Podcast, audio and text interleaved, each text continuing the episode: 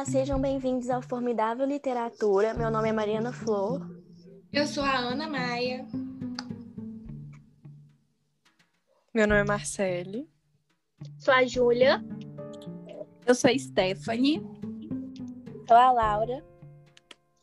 Hoje a gente vai falar sobre um grande poeta, Gregório de Matos, também conhecido como Boca de Inferno.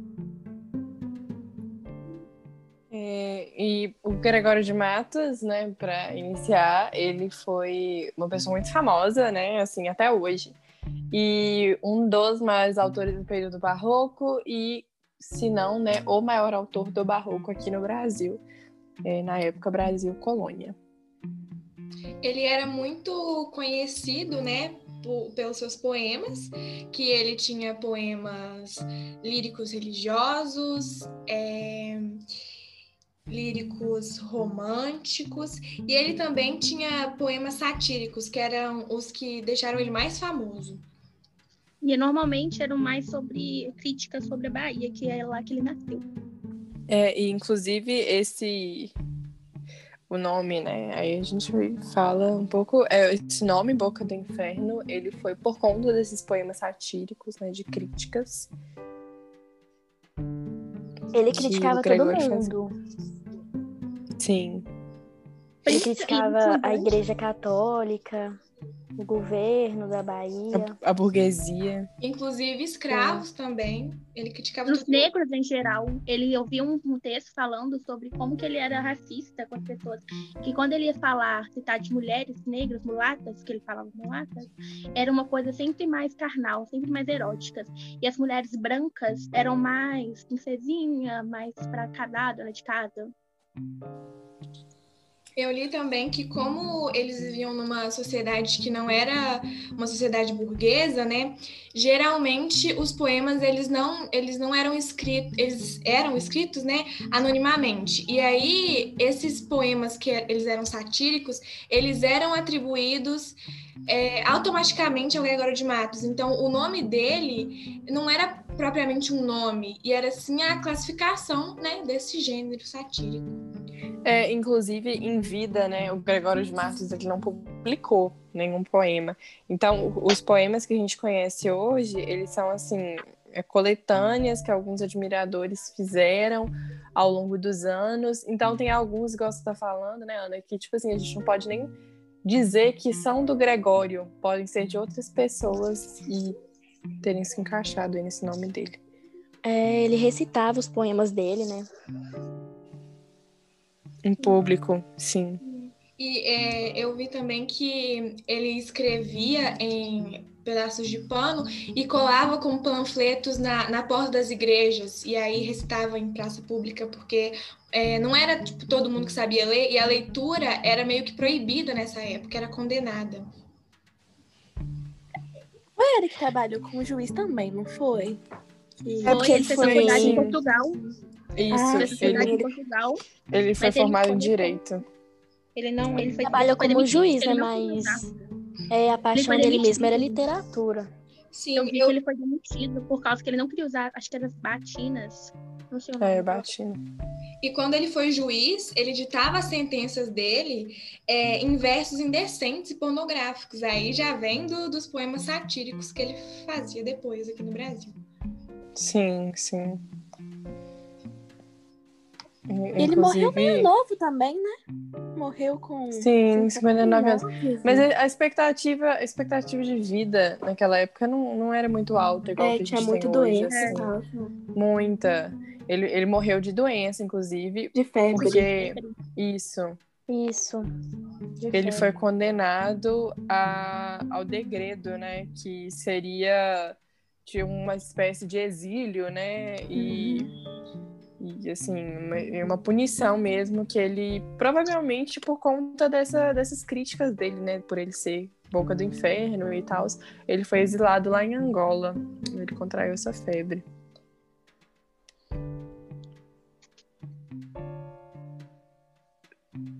Agora a gente pode falar um pouco da mais da literatura dele, de como ele escrevia os poemas e tudo mais.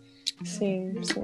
É, a obra de Gregório de Mato, ele tem mais de 700 poemas classificados como satíricos, líricos, eróticos e religiosos, né?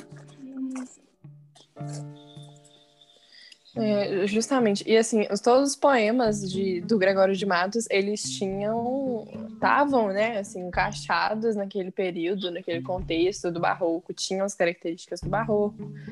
Né? Da Então, a lírica. Sim, é porque a, a lírica religiosa, né, estava incluída nessa coisa da contra-reforma, é, falando, né, do teocentrismo e tudo.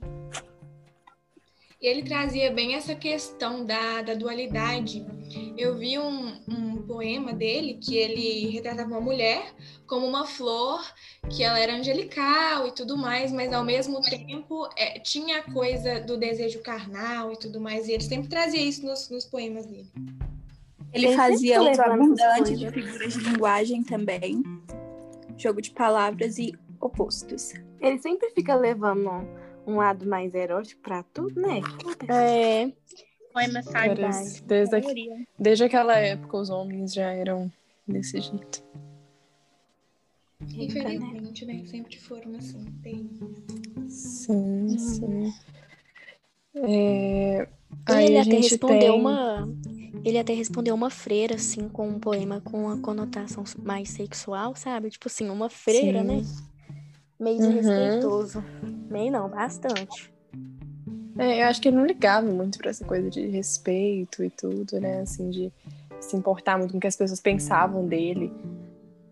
Não, esse homem tá no capeta, então, viu?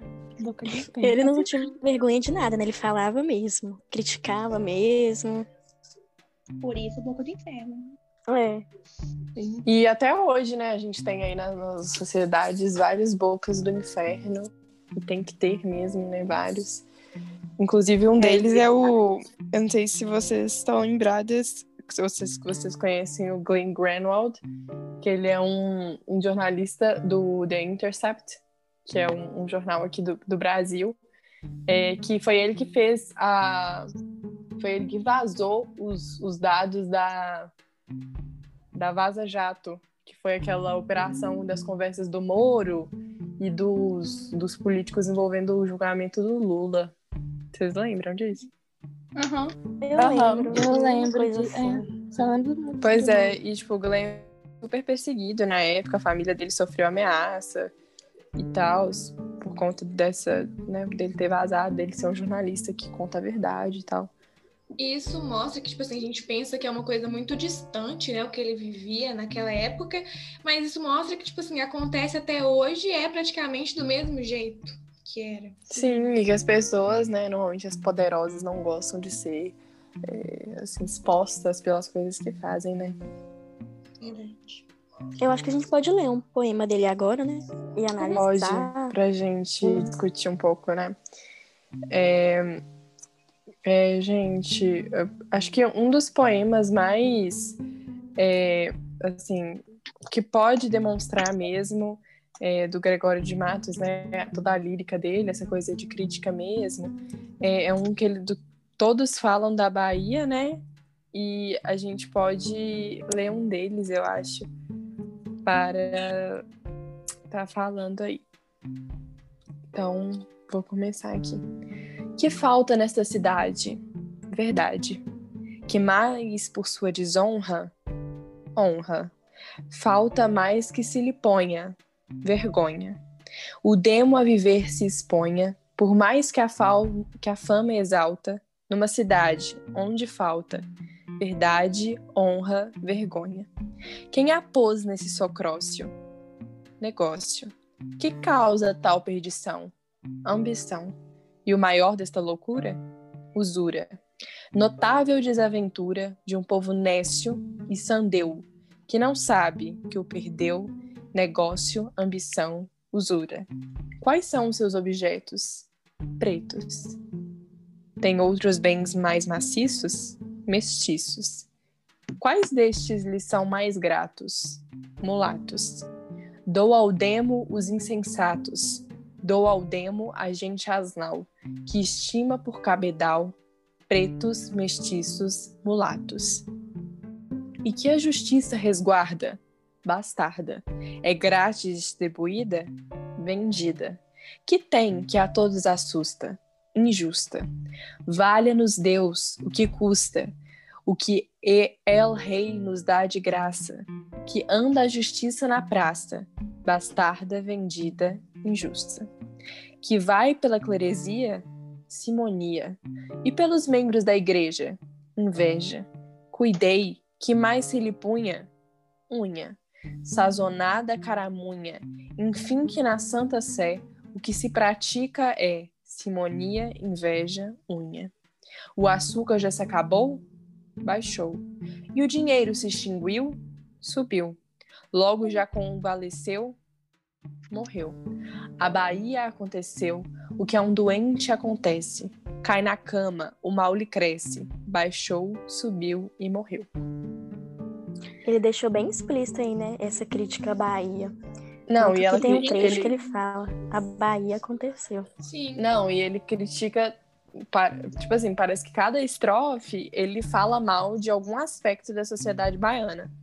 Sim. Desde o início ele já tá falando da Sim. cidade dele. Ele, eu Sim. vi que ele escreveu esse poema logo quando ele voltou para Bahia e ele se deparou com, com uma, uma- um, um estado totalmente diferente com o que ele via quando ele era criança, né? Quando ele era, foi criado. E ele ficou assim, desolado. Por isso que ele começou a fazer essas críticas a todo mundo. Eu vi que É, pois é, e aí. Ao açúcar, que era uma das fontes de rendas da Bahia na época. Sim, E o demo e no que ele Brasil. O demo que ele fala no poema é sobre os políticos da Bahia? Demo, a gente tem. Não, o demo, na verdade, essa, esse demo é utilizado como prefixo e fala de povo, né? Assim, no geral, igual em democracia, né? Um governo do povo. Então, na verdade, ele tá falando do povo da Bahia, no geral. Uhum. né? Então, tipo assim, Entendi. que o, o demo a viver se exponha. Então, tipo assim, a- o povo se expõe, é, ele, parece que as pessoas querem fama, então, né? Assim como hoje em dia também, aparentemente.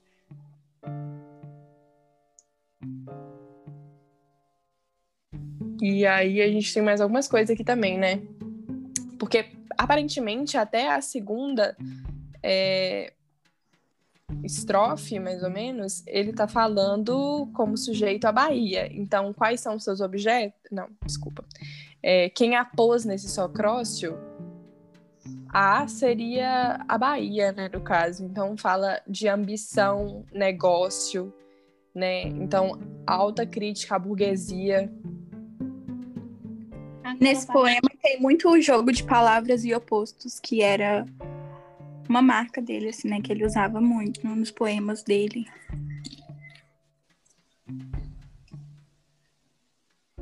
Eu vi também, como eu tinha falado no início, da questão que ele era racista, ele fala que quais são seus objetos, pretos têm tão bons outros maciços, mestiços, quais deles são mais gratos mulatos.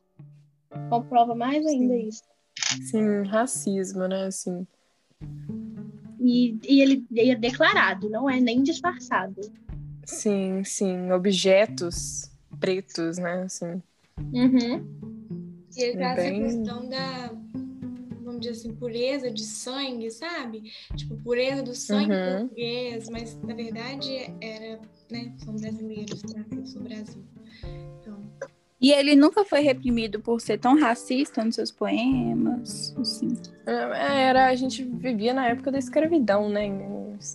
Então, assim, Todo mundo achava racismo, racismo não era uma coisa Era criticada.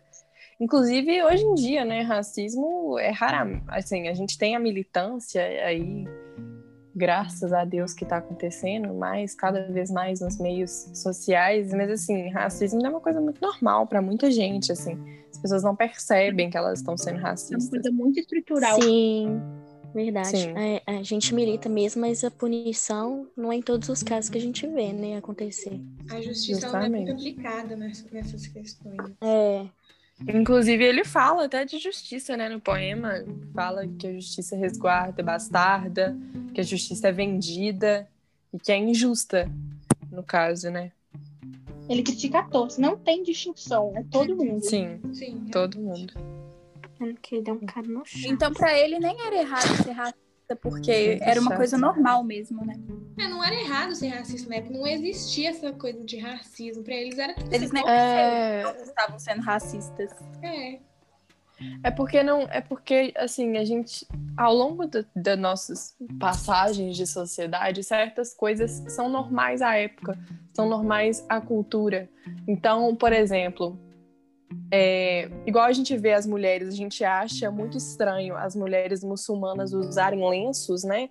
E às vezes a gente acha que elas são oprimidas, e na verdade não é bem assim, é a religião delas, e elas gostam de usar mesmo, e elas Sim, usam porque querem. Uhum. né? E pra gente é estranho, mas na cultura São delas diferentes. é normal. Sim. É. Nesse caso, a gente tá avançando muito, né? Porque esse caso de racismo é uma coisa inumana, né? Mas assim, é só pra deixar assim exemplificado que essas, esse tipo de coisa vai mudando ao longo dos anos, ao longo dos lugares e do tipo de cultura. Eu acho que é isso, né? A gente conseguiu mostrar agora. bem o, o, o autor e um pouco das suas obras e como que era. Vimos que ele é um cara chato e preconceituoso. Sim. Felizmente morreu. Então, Falava o que queria, né? Sem vergonha nem Sim. nada. A gente fala, ó, Mas- como? Mas também importante ressaltar que precisamos de pessoas críticas e cada vez mais chatas, né? Inclusive, atualmente, todo mundo que milita, as pessoas consideram muito chatas, muito cheias de mimimi. Mas é necessário haver esse tipo de pessoa na nossa sociedade para que a gente consiga ter as pessoas que estão no poder e as pessoas no geral a serem criticadas e questionadas e repensarem seus comportamentos. É verdade, porque de razão, é é, boca do inferno a gente já tá cheio, né? É, sim, justamente. Então é isso, gente. Esse foi o podcast nosso. Curte, comenta, compartilha. Isso foi formidável literatura. Bom, gente, então foi esse nosso podcast. Espero que vocês tenham gostado. Muito obrigado por terem ouvido até aqui. Se inscrevam para vocês ouvirem depois mais podcasts nossos. E é isso. Um beijo. Foi um prazer compartilhar um pouquinho com vocês. Tchau. Beijo. Hum, tchauzinho e voltamos depois para analisar mais textos literários. Tchau, tchau. Tchau, tchau. Tchau. Nossa, a Laura já saiu, já. Ela adorou. Gente, Gente, ficou muito legal! Gente, nossa, no início tava bem assim, gente, eu Mas é porque a gente estava apresentando o tema, né? É, amiga, eu amei, de verdade. Gente, Nossa, Então, gente, tudo, tá gente. Agora eu quero, eu falou quero editar. Eu quero editar. Deixa eu desligar pra eu ir editar. Ana, já salva já. Vamos Tá encerrar. Tchau. Tchau, gente. Ah, Ana gente, ficou muito bom. Tchau. Parabéns pra